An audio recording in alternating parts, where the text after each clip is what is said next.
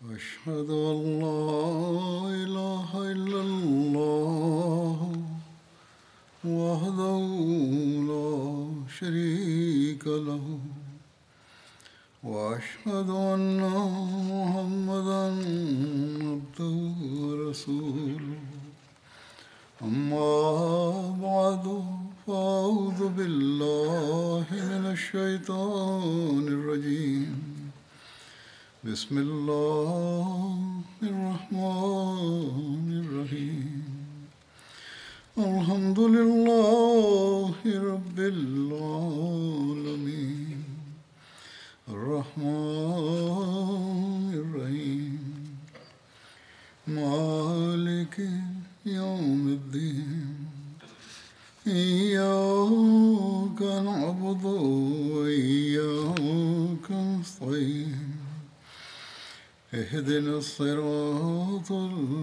المستقيم صراط الذين أنعمت عليهم غير المغضوب عليهم ولا الضالين.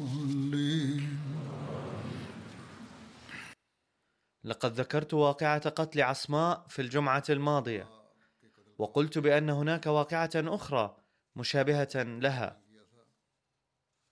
وهي الأخرى تبدو قصة ملفقة ومختلقة. ألا وهي قصة قتل أبي عفك اليهودي.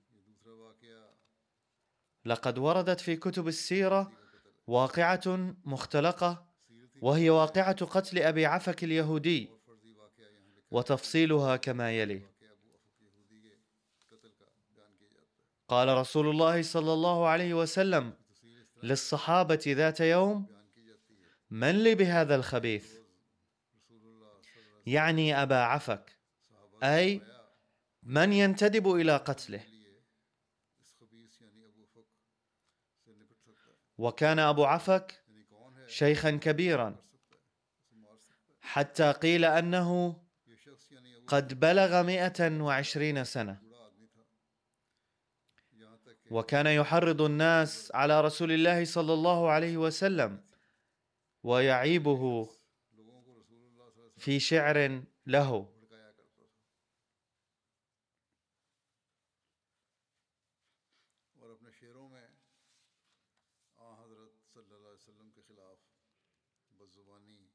فقال سالم بن عمير رضي الله عنه وهو أحد البكائين وقد شهد بدرا قال علي نذر أن أقتل أبا عفك أو أموت دونه.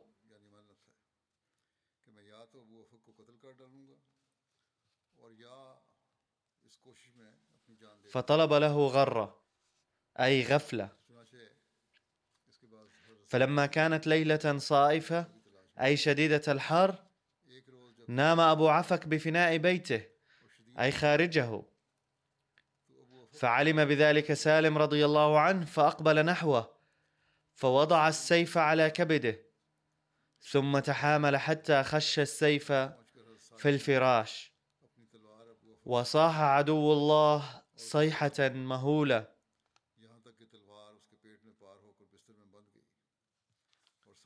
فتركه سالم رضي الله عنه وذهب. فقام إلى أبي عفك ناس من أصحابه فاحتملوه وأدخلوه داخل بيته فمات عدو الله.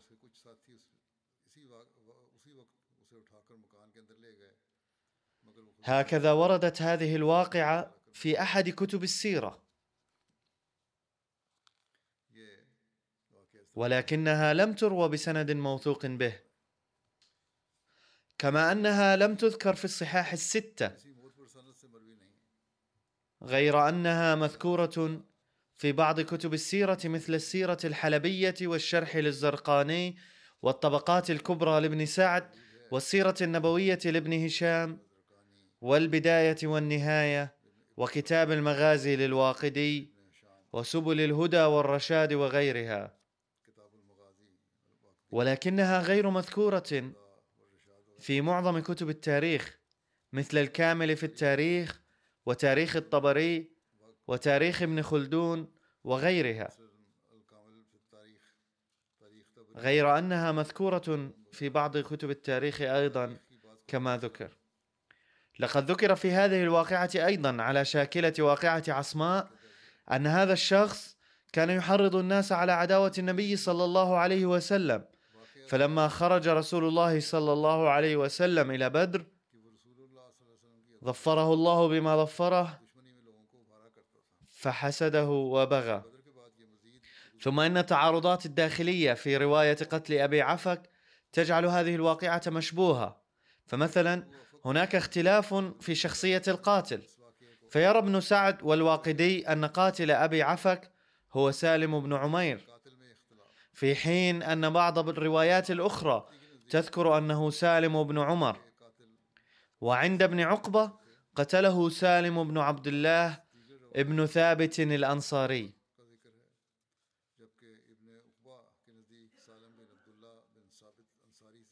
وعن ابن هشام عن الواقدي أن سالما قتله تلقائيا غضبا. ولكن ورد في بعض الروايات أنه قتله بأمر من رسول الله صلى الله عليه وسلم وهذا ما ذكره ابن هشام. وهناك اختلاف في ديانة المقتول أيضا. فقال ابن سعد كان أبو عفك يهوديا في حين أنه لم يكن يهوديا عند الواقدي. ثم هناك اختلاف في زمن القتل أيضا. فيرى الواقدي وابن سعد أن هذه الواقعة حدثت بعد مقتل عصماء بنت مروان. بينما حدثت عند ابن إسحاق وابن هشام وغيرهما قبل مقتل عصماء. يتضح من هذه التعارضات الواضحة أنها مجرد قصة ملفقة ومزيفة وليست لها أي حقيقة. ولكن لو قبلنا جدلا قتل أبو عفك بهذه الطريق فإن جرائمه الأخرى من التحريض على قتل رئيس الدولة وعلى الحرب من خلال شعر الهجاء الاستفزازية ومن تعريض أمن العامة للخطر وإشعال نار الحرب كان يكفي لعقوبة الإعدام ضده وهي الأمور التي يتم إيقاع عقوبة الإعدام من جراءها في هذه الأيام أيضا. إن ثبت مثل هذا التمرد ضد أي حكومة. أما مجرد السب والشتم فلا يمكن أن يكون سببا لقتل أحد. على شاكلة قصة عصماء لم يرد ذكر أي ردة فعل من قبل اليهود بعد مقتل أبو عفك. فلو حصل هذا فعلا لكانت هناك ردة فعل من قبل اليهود ولكن لا يوجد له أي ذكر. بل إن صمتهم دليل قاطع على أن هذه الحادثة وهمية. ويجدر بنا أن نتذكر هنا أيضا أن الزمن المذكور لهاتين الواقعتين هو قبل معركة بدر أو بعدها مباشرة. وجميع المؤرخين متفقون على أن أول صراع بين المسلمين واليهود كان غزوة بني قينقاع. فلو كانت مثل هذه الواقعة قد حدثت قبل بدر لذكروها في سياقها وذكروا تفاصيلها. وكان من حق اليهود في هذه الحالة أن يعترضوا على المسلمين بناء على واقعتي قتل أبي عفك وعصماء متحججين بأن المسلمين بادروا بالتحرش بهم ولكن لم يذكر في أي مكان أن يهود المدينة قد أثاروا مثل هذا السؤال بخصوص هاتين الواقعتين. أما ما قاله حضرة ميرزا بشير أحمد في كتابه سيرة خاتم النبيين عند ذكر واقعتي قتل عصماء وابي عفك فهو كما يلي بعد أحداث بدر سجل الواقدي وبعض المؤرخين الآخرين حادثتين ليس لهما أثر في كتب الحديث والتاريخ المعتبرة والروايات الصحيحة. كما أنه لا تثبت صحتهما دراية إذا امعنا النظر فيهما. ولكن لأنهما تؤديان إلى إثارة اعتراض في الظاهر ضد النبي صلى الله عليه وسلم لذلك ذكرهما بعض المؤرخين المسيحيين كالعادة بأسلوب مشين للغاية. ولقد ذكر بخصوص هاتين الحادثتين الوهميتين أن امرأة تدعى عصماء كانت تعيش في المدينة المنورة. وكانت عدوة شرسة للإسلام. وكانت تنفث سموما كثيرة ضد النبي صلى الله عليه وسلم. وتحرض الناس عليه في أشعارها التحريضية. بل كانت تحرضهم على قتله.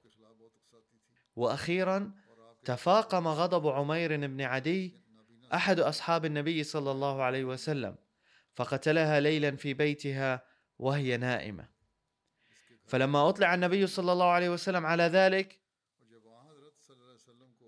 لم يوجه اللوم إلى ذلك الصحابي بل وكأنه أثنى على فعلته. هكذا ذكرت هذه الواقعة. لا يعني القول أثنى على فعلته أن النبي صلى الله عليه وسلم قد فعل ذلك حقيقة. إنما ذكر على هذا النحو في رواية هذه الواقعة التي أثبتت بطلانها سابقا.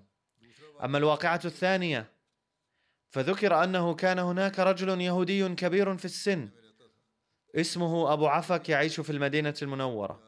وهو الآخر كان يقول شعرا استفزازيا ضد النبي صلى الله عليه وسلم ويحرض الكفار على قتاله وقتله. وأخيرا ذات يوم غضب أحد أصحابه وهو سالم بن عمير وقتله في فناء منزله ليلا. هذا ما يذكر بخصوص هذه الواقعة. يقول حضرة ميرزا بشير أحمد أن الواقدي وابن هشام قد نقلا بعض الأبيات الاستفزازية التي قالها أبو عفك وعصماء ضد النبي صلى الله عليه وسلم. لقد ذكر السير ويليام ميور هاتين الواقعتين في كتبه بطريقة مشينة جدا. والمستشرقون الآخرون قد ذكرهما بطريقة معينة ليقولوا إنه قد تمت ممارسة مثل هذه الظلم. لكن الحقيقة هي أنه لا يمكن إثبات صحة هاتين الحادثتين على ضوء قواعد الجرح والنقد. فإن أول ما يشكك في صحتهما أن كتب الأحاديث تخلو من هاتين الواقعتين أي لم تذكر مثل هذه الواقعة في أي حديث بذكر اسمي القاتل والمقتول المذكورين. لم يتوقف الأمر على كتب الأحاديث فحسب بل لم يذكرهما بعض المؤرخين أيضا. في حين أنه لو حدثت مثل هاتين الحادثتين حقا لما كان هناك مانع من ورودهما في كتب الأحاديث وفي بعض كتب التاريخ. لا يمكن إثارة الشبهة هنا بالقول أن هاتين الحادثتين كانتا تسببان ظاهريا في الاعتراض على النبي صلى الله عليه وسلم والصحابة. لذلك ربما تركهما المفسرون وبعض المؤرخين أيضا. وذلك لأن هاتين الحادثتين على فرض صحتهما لم تكونا مدعاة للاعتراض إذا نظرنا إلى الظروف التي حدثتا فيها.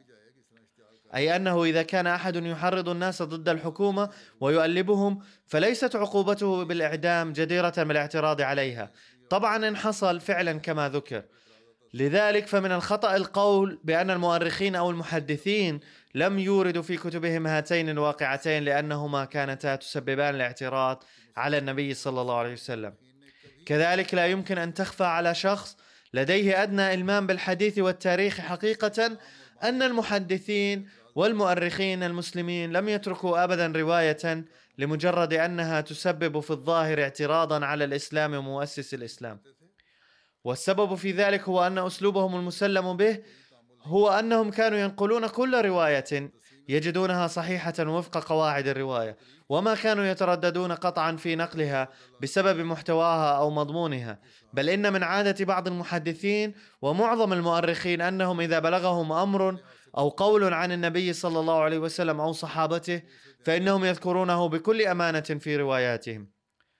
وإن كان ضعيفا أو غير موثوق به تاركين للعلماء المستنبطين أو الباحثين القادمين أن يحسموا على ضوء أصول الرواية والدراية ما إذا كان ذلك الأمر سليما أم خاطئا. ويكون قصدهم بذلك أن يجمعوا كل ما ينسب إلى رسول الله صلى الله عليه وسلم أو صحابته. بغض النظر عما يكون صحيحا أو خطا ومن أجل ذلك قد جمع كل رطب ويابس في كتب التاريخ الأولى. ولكن هذا لا يعني أن كل تلك الروايات جديرة بالقبول بل من واجبنا نحن أن نميز القوي من الضعيف منها. على كل حال مما لا شك فيه أن ايا من المحدثين أو المؤرخين المسلمين لم يرفض اي رواية قط لكونها تتنافى مع عظمة النبي صلى الله عليه وسلم أو صحابته. أو لأنها تعرض النبي صلى الله عليه وسلم أو الإسلام للطعن أو الاعتراض. فواقعتا قتل كعب بن الأشرف وأبي رافع اليهوديين اللتان تماثلان تماما. واقعتي قتل عصماء وأبو عفك المعزومتين قد وردتا في كتب الحديث والتاريخ بمنتهى الصراحة والتفصيل ولم يفت ذكرهما أيا من الرواة أو المحدثين أو المؤرخين المسلمين.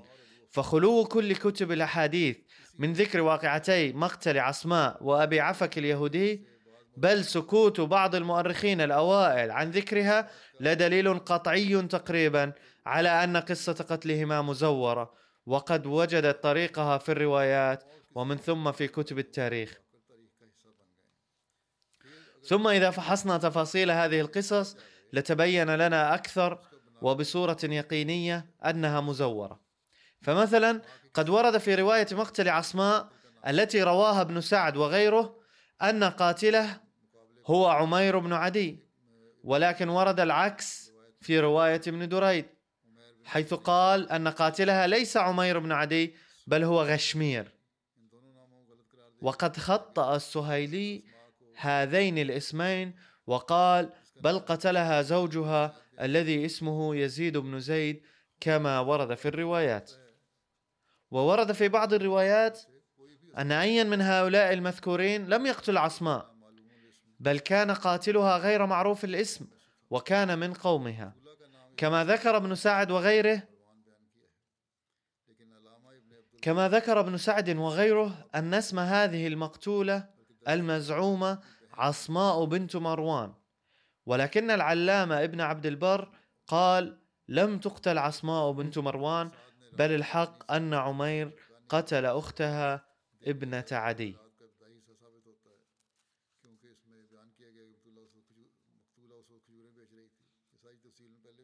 أما وقت القتل فقد قال ابن سعد إنها قتلت عند منتصف الليل ولكن الثابت من الرواية الزرقاني أنها قتلت وقت النهار.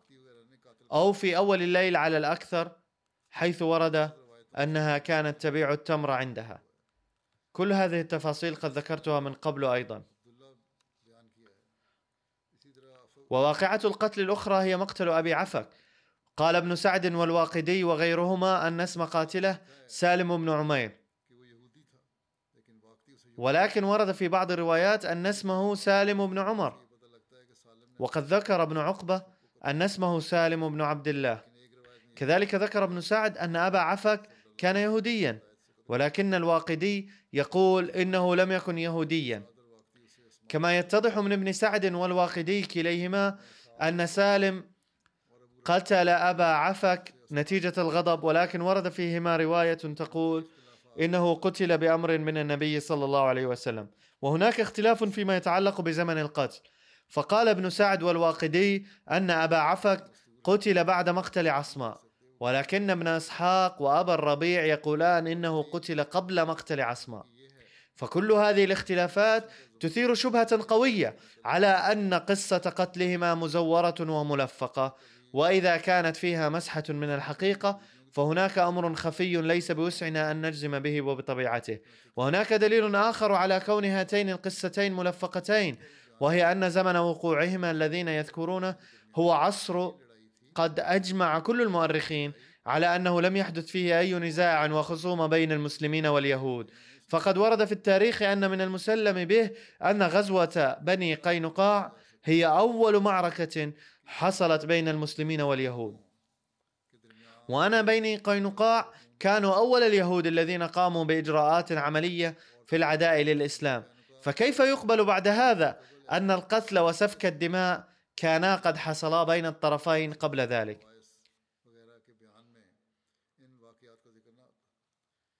ثم إذا كانت مثل هذه الأحداث والنزاعات قد وقعت قبل غزوة بني قينقاع فكان من المحال أن لا تذكر بين دواعي تلك الغزوة. كان لابد أن تذكر هذه الأحداث ضمن أسباب تلك الغزوة.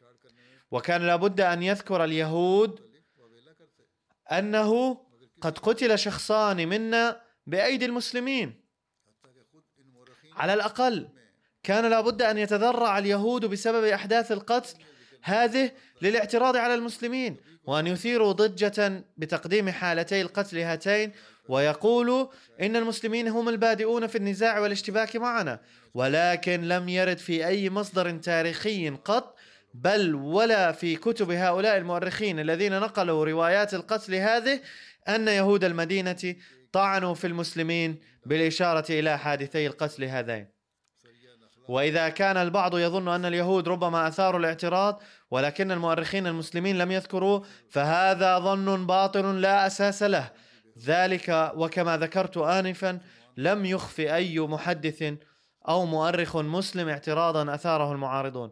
فمثلا قد اتهم مشركو مكة المسلمين بهتك حرمة الأشهر الحرم بالقيام بسرية النخلة ولكن المؤرخين المسلمين قد سجلوا هذه القصة والتهمة في كتبهم بكل أمانة.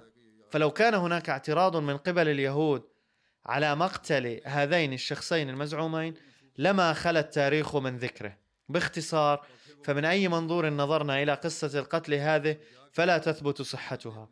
بل يبدو أن أحد الأعداء اختلقها ونسب روايتها إلى بعض المسلمين. فوجدت طريقها إلى رواياتهم. أو أن بعض المسلمين الضعفاء اختلق هذه القصة الباطلة لينسب إلى قبيلته الفخر الزائف المتمثل في قتل رجاله هؤلاء الكفار المؤذين. فدخلت مثل هذه الروايات في التاريخ والله أعلم. هذه هي حقيقة هذه الأحداث على ما يبدو. ولكن كما أشرت انفا لو افترضنا جدلا أن هذه واقعات حقيقية فايضا لا يمكن الطعن فيها نظرا للأوضاع التي وقعت فيها. فقد سبق أن ذكرنا الأوضاع الخطيرة التي كان المسلمون يعيشونها. كان مثلهم كمثل شخص يحاط بنار هائلة. تشتعل حوله من كل جهة ولا يجد منفذا للنجاة منها. ويحاصره أعداؤه المتعطشون لدمائه. وفي مثل هذه الحالة الخطيرة لو أن شريرا ومثيرا للفتنة قام بإثارة الناس وإغرائهم ضد سيدهم ومولاهم صلى الله عليه وسلم وتأليبهم على قتله بنشر أبياته المؤججة فماذا عسى أن يكون علاجه بحسب أوضاع ذلك العصر إلا أن يقتل ذلك الشرير؟ ثم إن هذا القتل قد تم بأيدي المسلمين في حالة استفزاز شديد لا يعد معه القتل العادي جديرا بالقصاص. فحتى المستشرق مارغوليس الذي يميل إلى عداء الإسلام عادة يعد المسلمين غير ملومين بسبب أحداث القتل هذه. فقد كتب السيد مارغوليس. لما كانت عصماء تؤلب أعداء محمد صلى الله عليه وسلم على قتله بأبياتها إن كانت تلك الأبيات لها حقا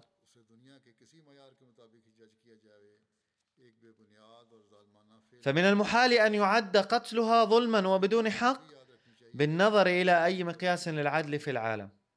وليكن معلوما أيضا أن طريقة تأجيج مشاعر الناس بأبيات الهجو كان من شأنها أن تؤدي إلى نتائج خطيرة جدا في بلاد العرب أكثر من بلاد أخرى.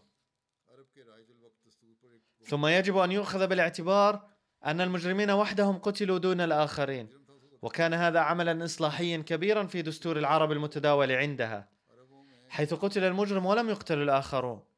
علما أنه فيما يتعلق بالأبيات المؤججة للمشاعر فأمر الانتقام عند العرب لم يكن يبقى ضمن نطاق بعض الأفراد بل كانت الحرب الخطيرة تشتعل ضد القبيلة كلها ولكن الإسلام بدلا من ذلك أقام مبدأ سليما وهو أنه لا يعاقب على الجريمة إلا المجرم فقط دون أقاربه وأعزته.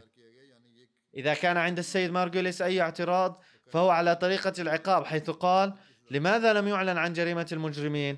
ولماذا لم يقتلوهم قتلا رسميا؟ وجوابه أولا حتى لو سلمنا جدلا بصحة هذه الواقعات فكان هذا القتل فعلا فرديا من قبل بعض المسلمين قام به في حالة الاستفزاز الشديد. ولا يمكن أن يعتبر أمرا من النبي صلى الله عليه وسلم كما هو واضح يقينا مما قاله ابن سعد. ثانيا لو نحسبه أمر النبي صلى الله عليه وسلم فرضا فإن ظروف ذلك الزمن كانت بحيث لو اتخذ إجراء رسمي في قتل عصماء وأبي عفك وأبلغ أهالي القتلى مسبقا بأن رجالهم سيقتلون لكانت عواقب ذلك وخيمة. وكان يخشى أن تشعل هذه الأحداث حربا شاملة بين المسلمين واليهود وكذلك بين المسلمين والمشركين في المدينة. كتب حضرة مرزا بشير أحمد رضي الله عنه أن من الغريب أن السيد مارغوليس قد عد فعل القتل في ظل الظروف الخاصة للجزيرة العربية جائزا ومباحا. ولكن فيما يتعلق بطريقة القتل فلماذا لم ينظر إلى الظروف الخاصة لذلك الزمن؟ ولو أنهم أخذوا في الاعتبار ظروف الزمن في هذا الجانب أيضا لربما اعتقدوا أن الطريقة المتبعة إذا كان القتل قد تم فعلا كان مناسبا وضروريا نظرا لظروف ذلك الوقت ولمصلحة الأمن العامة لكن عمليا لم يحدث ذلك. باختصار أولا لا تثبت صحة أحداث مقتل عصماء وأبو عفك اليهودي رواية ودراية. ولو فرضنا أنها صحيحة فلا يمكن الاعتراض عليها في ظل ظروف ذلك الزمن. مهما يكن الأمر فكانت أحداث القتل هذه افعالا فردية لبعض المسلمين. ارتكبوها في حالة استفزاز شديد ولم يأمر النبي صلى الله عليه وسلم بها. وهذه التهمة بأن النبي صلى الله عليه وسلم أمر بقتلهم باطلة تماما. فهذه كلها روايات موضوعة نسبت إلى النبي صلى الله عليه وسلم. وما كتبه هؤلاء المؤرخون كان ينبغي تحليله فيما بعد. وإنه من فضل الله تعالى أنه وفقنا لتصديق إمام الزمان عليه السلام. ونحن نفحص كل شيء ونفهم حقيقته اولا ثم نذكره. ونسعى للرد على أي اتهام من هذا النوع يوجه إلى شخص النبي صلى الله عليه وسلم. نسأل الله أن يهب العقل لهؤلاء العلماء الذين لا يستخدمون هذه الأشياء لمصلحتهم ويسعون لتشويه الإسلام. يقولون إنهم يخدمون الإسلام من ناحية لكن في الواقع أفعالهم هي التي خلقت التطرف فيهم. نرجو من الله أن يرزقهم عقلا. والآن سأذكر أيضا بعض المتوفين. الأول منهم هو الأستاذ الدكتور ناصر أحمد خان. المعروف باسم برويز بروازي توفي مؤخرا في كندا عن عمر يناهز السابعة والثمانين. إنا لله وإنا إليه راجعون. ولد المرحوم في قاديان. وكان والده مولانا أحمد خان نسيم داعية. ثم ظل ناظر الإصلاح والإرشاد لفترة طويلة. وكان ذا شخصية قوية جدا. وكان قد نظم فروع الجماعة بشكل جيد. والدته هي السيدة رحمة بيبي. تلقى السيد بروازي تعليمه الابتدائي في قاديان ثم بعد حصوله على شهادة الثانوية العامة لم يلتحق بالكلية لأن كلية تعليم الإسلام كانت في لاهور في ذلك الوقت ولما انتقلت إلى ربوة سجل فيها هناك.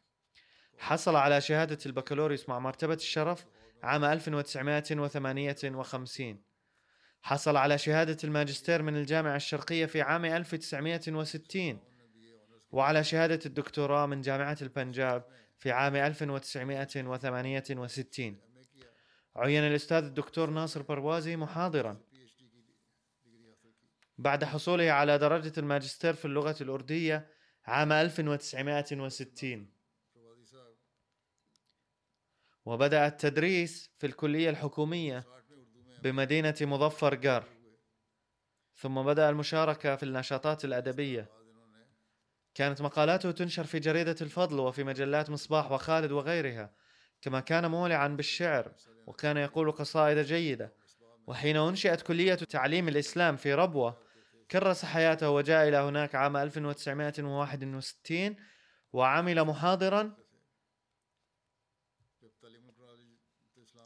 حتى عام 1969 وفي الفترة من عام 1969 إلى 1975 عين رئيسا لقسم اللغة الأردية في كلية تعليم الإسلام.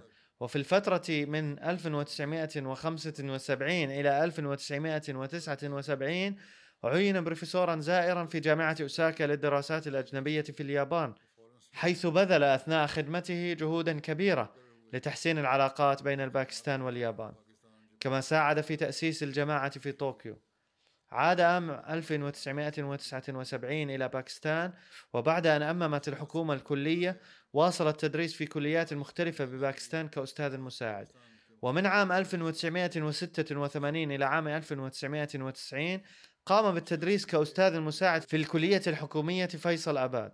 وواجه الكثير من الصعوبات خلال هذه الفترة بسبب أحمديته وأخيرا وعندما كان يخشى أن يعتقل ترك كل شيء وجاء هنا إلى المملكة المتحدة والتقى بالخليفة الرابع رحمه الله ثم هاجر إلى السويد بأمر منه وعمل أستاذا في جامعة أوبسالا بالسويد من عام 1991 إلى عام 2001 أثناء إقامته في السويد أصبح عضوا في لجنة جائزة نوبل للآداب وخدم هناك لمدة 16 عاما. وهاجر إلى كندا عام 2003 وذاع صيت اسمه في عالم الأدب التعليم. زوجته هي السيدة أمة المجيد بنت مولوي محمد أحمد جليل ورزقه الله منها ولدين وثلاث بنات. تقول زوجته كنا معا لمدة ثلاثة وستين عاما. وقف معي في جميع الظروف في الفرح والترح وفي اليسر والعسر. ولأنني كنت الابنة الكبرى لوالدي وبقيت في ربوة فلم يمنعني الدكتور بروازي قط من خدمة والدي بل كان يعتني بهما أكثر مني. كان سلوكه تجاه جميع أقاربه وأصهاره مثاليا للغاية وكان مثالا رائعا لإيتاء ذي القربى. وكان يعامل أقاربه بمنتهى الحب والإخلاص ويشارك في كل أفراحهم وأتراحهم. يقول ابنه طاهر أحمد خان كان يبتسم دائما في كل حال وكان يحب الخلافة الأحمدية جدا.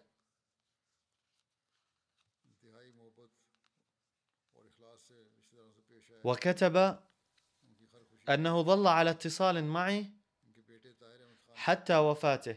وظل يطلب الدعاء حتى في مرضه الشديد في الأيام الماضية حيث أبدى الأطباء يأسهم. وكان يصعب عليه الكتابة باليد. وفي البداية استمر في إرسال الرسائل الشفهية. ثم كان أحيانا يكتب الرسائل بيده المرتعشة وهو مستلق على سريره ويرسلها إلي للدعاء. وكان لديه إخلاص ووفاء عظيمان. ويكتب ابنه أثناء إقامته في اليابان كان والدي قد حصل على جائزة الموسوعة وهي كانت تعد جائزة كبيرة في ذلك الوقت. فتبرع بها لمكتبة الخلافة. وفي الثمانينيات منحت له الميدالية الذهبية للعلامة إقبال في الأدب ولكن لكونه أحمديا لم يدعى إلى حفل توزيع الميداليات وأرسلت ميداليته إلى بيته. تقول ابنته أمة الودود كان والدي يعشق القرآن الكريم وكان يتلو جزءا كاملا يوميا. وإذا كنت بحاجة إلى مرجع لمقال أو خطاب كان يخبرني في دقيقة واحدة بأنك ستجدين هذا الموضوع في آية كذا من سورة كذا. وتقول إن والدنا علمنا أن نحب الخلافة. لقد منحني الثقة للتعبير عما يجول قلبي والتواصل مع الخلافة. وتقول ابنته الثانية سعدية إن والدي كان محبا للخلافة. لقد رأيت دائما الحب الشديد والأدب الشديد للخلافة الأحمدية في خطابه وموقفه. كنت دائما أرى أن والدنا كان يكتب رسائل للخليفة قبل بدء كل عمل يطلب فيها الدعاء. وحتى في الأيام الأخيرة من مرضه عبر الطبيب عن قلقه وأبدى يأسا. فبعد الخروج من غرفة الطبيب فورا قال لي أحضري قلما وورقة. وكتب بالأيدي الضعيفة والمرتجفة رسالة للدعاء كما ذكرت من قبل. وكان يتصدق كثيرا. وكان يتصدق بكل ما يملك من مال.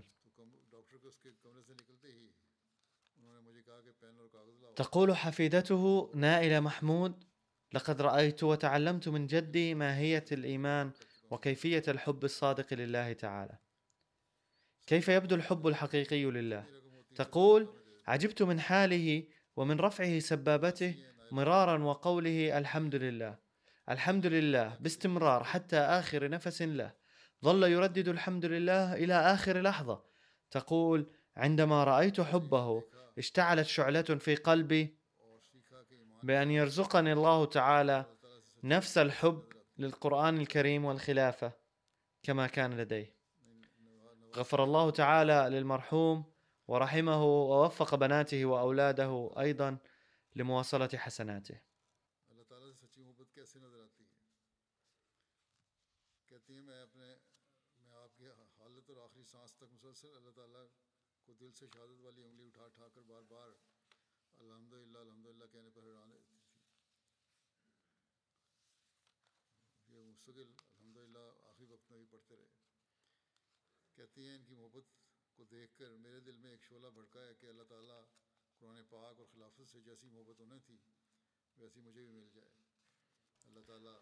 الجنازة الثانية إلى المرحوم شريف أحمد خان بتي بن أمير خان من ربوة۔ وقد توفي قبل بضعة أيام عن عمر يناهز ثمانية وثمانين عاما. إنا لله وإنا إليه راجعون. كان المرحوم مشتركا في نظام الوصية وترك وراءه أرملة وابنين وابنتين. أحد أبنائه يعمل في قسم حراسة المركز. وابنه الثاني السيد طاهر أحمد بتي يعمل داعية في بھٹی يقول ابنه السيد طاهر أحمد كان والدي يذكر أنه عندما تحققت النبوءة عن قتل الإكرام كان والده السيد أمير خان بتي في مقتبل العمر. وترسخ صدق الأحمدية في ذهنه عند تحقق تلك النبوة ولكنه لم يتمكن من الذهاب إلى قاديان والبيعة لكونه في مقتبل العمر. ثم بايع على يد سيدنا الخليفة الأول رضي الله عنه لاحقا. عندما بدأت معارضة الجماعة في عام 1974 كان يسكن في مدينة لاليان قرب ربوة فهجرها وانتقل إلى ربوة. كان يعمل في مصنع الغزل والنسيج ولم يكتم كونه أحمديا قط كما انتقل من مصنع إلى آخر. وكلما انتقل من مصنع إلى آخر كان يخبر الناس في محيطي بأني أحمدي وإن كنتم تريدون البقاء على علاقة معي فلكم ذلك أما أنا فسأعرف نفسي كأحمدي. يقول أخو المرحوم واسمه السيد لطيف أحمد من ألمانيا كان المرحوم يعمل في مصانع الغزل والنسيج. فذات يوم جاء معارض للأحمدية في قسمه وقال لقد علمت أنك أحمدي فقال المرحوم نعم أنا أحمدي فدعا المعارض يكيل الشتائم للمسيح الموعود عليه السلام وقال الآن سيحدث أحد الأمرين. إما أنا سأبقى في هذا المصنع أو أنت. وحاول هذا المعارض تحريض أصحاب المصنع أيضا على عيث الفساد. فانصرف المرحوم إلى الدعاء في الحال ودعا الله تعالى قائلا يا رب انصرني لوجه مسيحك الموعود وأفشل هذه المؤامرة. وبعد هنيئها جاء بعض العمال إلى المرحوم وقالوا له الرجل الذي أساء إليك جالس خارج المصنع في حالة يرثى لها. إذ قد اطلع أصحاب المصنع على سرقة كبيرة قام بها في صفقة وسرحوه من المصنع. كان المرحوم ملتزما بالصلوات الخمسة وصلاة التهجد وعاكفا على الدعاء دائما وكان يقرأ أدبيات الجماعة بكثرة وأخذ يقرأها أكثر من ذي قبل بعد التقاعد. وكان كتاب من كتب الجماعة موجودا تحت وسادته دائما للقراءة. كلما وجه خليفة الوقت أفراد الجماعة إلى دعاء معين انصرف إليه فورا. كان يكثر من الصلاة على النبي صلى الله عليه وسلم. يقول ابنه الذي يعمل داعية للجماعة عندما كنت أدرس في الصف السادس في المدرسة كان يقول لي والدي أن أقرأ الصلاة على النبي صلى الله عليه وسلم ذهابا إلى المدرسة وإيابا منها. وقال لي أيضا والدي كل يوم اقرأ الصلاة على النبي صلى الله عليه وسلم أكثر من عشرين ألف مرة. غفر الله له ورحمه ووفق أولاده أيضا للاستمرار في حسناته. الذكر التالي هو للمرحوم البروفيسور عبد القادر دهري أمير الجماعة الأسبق في محافظة نواب شاه بباكستان وقد توفي عن عمر يناهز 92 عاما. إنا لله وإنا إليه راجعون. يقول ابنه السيد ثمر أحمد لقد دخلت عائلتنا الأحمدية بواسطة والد المرحوم رئيس محمد مقيم خان دهري. كان المرحوم عبد القادر إنسانا شجاعا وصادقا وما كان يشعر بالدونية في مجالسة شريحة منكوبة في المجتمع.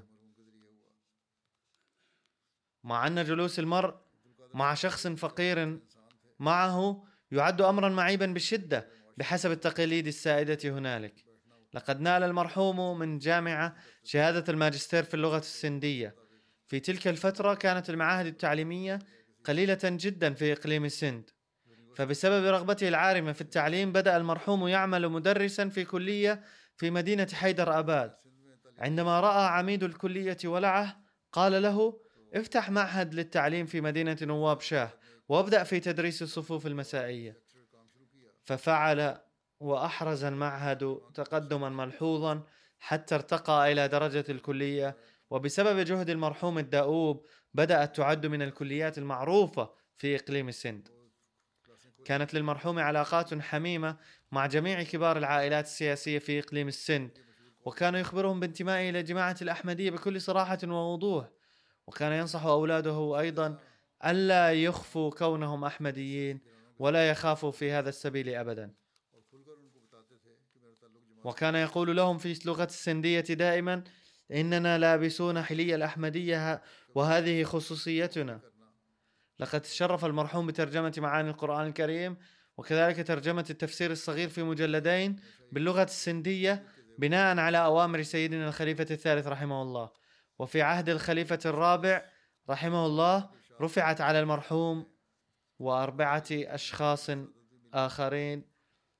قضية بحسب مادة القانون الباكستاني سي 294 نتيجة نشر ترجمة معاني القرآن الكريم وكتيب آخر يشمل ترجمة آيات القرآن الكريم المختارة.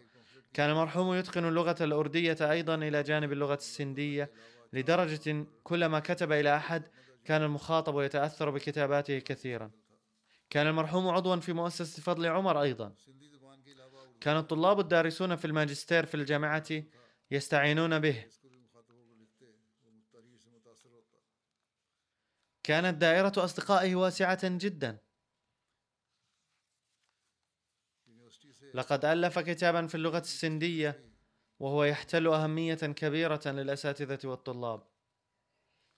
لقد سبق أن استخدمت لغة مسيئة عن قبيلة داهر في القاموس السندي فقام المرحوم بإقناع العديد من الحكام في ضوء أحكام القرآن الكريم فأزيلت تلك الكلمات المسيئة من القاموس.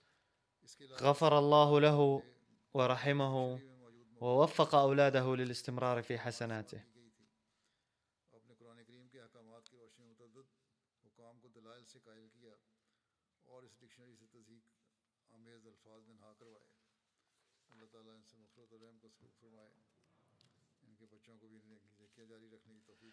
ثم هناك ذكر للمرحوم البروفيسور الدكتور محمد شريف خان الذي كان يسكن في أمريكا وقد توفي عن عمر يناهز أربعة وثمانين عاما.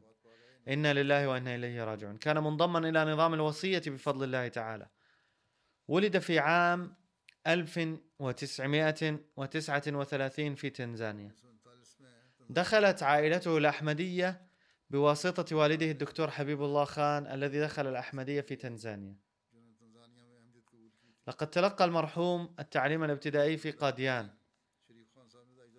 ونذر حياته لخدمة الدين نتيجة خطب سيدنا المصلح الموعود رضي الله عنه التي ألقاها في عام 1954 إلى عام 1955 حين كان المرحوم يدرس في الصف الثامن. ثم نال شهادة الماجستير في علم الحيوان من جامعة البنجاب في عام 1963 وفاز بالميدالية الذهبية. وفي عام 1996 ميلاديا نال شهادة الدكتوراه في علم الحيوان من جامعة البنجاب. في عام 1963 بدأ الخدمة في كلية تعليم الإسلام في ربوة بأمر من سيدنا الخليفة الثالث رحمه الله وظل يخدم إلى 35 عاما إلى أن تقاعد في 1998 نشرت قرابة 250 بحثا للمرحوم في مجلات عالمية. ونشر بحثه الأول في عام 1972 وكان عن الزواحف. كان يقوم ببحوث عميقة دائما. وخاصة حين قام ببحث عميق جدا عن الثعابين والزواحف وغيرها من حشرات الأرض. كنت أنا أيضا من تلاميذه. كان يأخذ صفنا إلى الخارج ويرينا أشياء مختلفة موجودة في الطبيعة من قبيل الحشرات وغيرها مع أنواعها المختلفة. وفي عام 2002 أكرم بجائزة عالم الحيوان للعام في باكستان. يقول السيد مجيب الله الشودري من أمريكا في عام 2008 تحدثنا معه بشأن جمع التبرع لبناء مسجد. فقال ليس عندي شيء لأقدمه ولكن تعال إلى بيتي. وعندما وصلت إلى بيته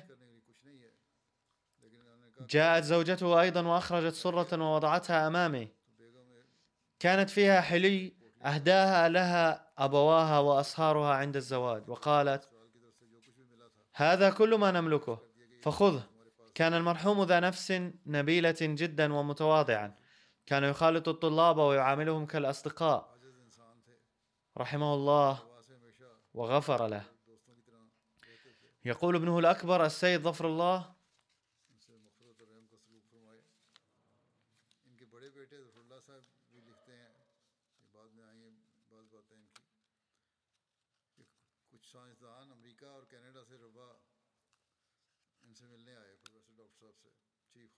ذات مرة جاء بعض العلماء من أمريكا وكندا للقاء المرحوم وقالوا ليس هناك خبير أكبر من الدكتور محمد شريف في علم الحيوان.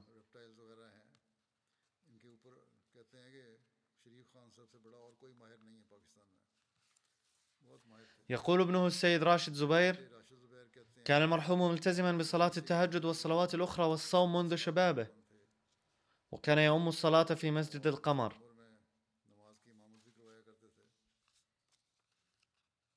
بالإضافة إلى الصلاة مع الجماعة كان مولعا بتلاوة القرآن الكريم وتفسيره. كانت دائرة مطالعته واسعة جدا.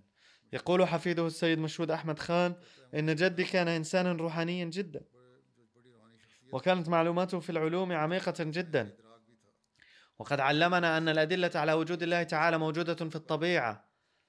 كان ينصحنا بشدة دائما لأداء الصلاة في وقتها ولتلاوة القرآن الكريم بكثرة. كان يحب الخلافة كثيرا جدا وكان يكتب إلى الخليفة ويسمع خطبه بالالتزام دائما. وينصح بذلك أهل البيت أيضا ويشجعهم. ندعو الله تعالى أن يوفق أولاده أيضا للاستمرار في حسناته. آمين.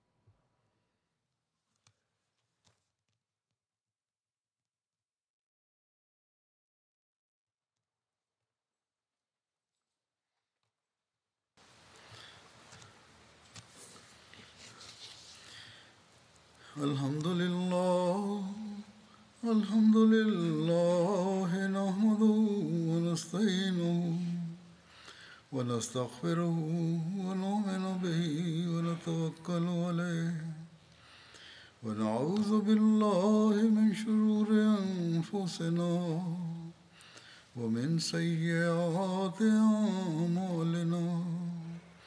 من يهده الله فلا مضل له ومن يضلله فلا هادي له.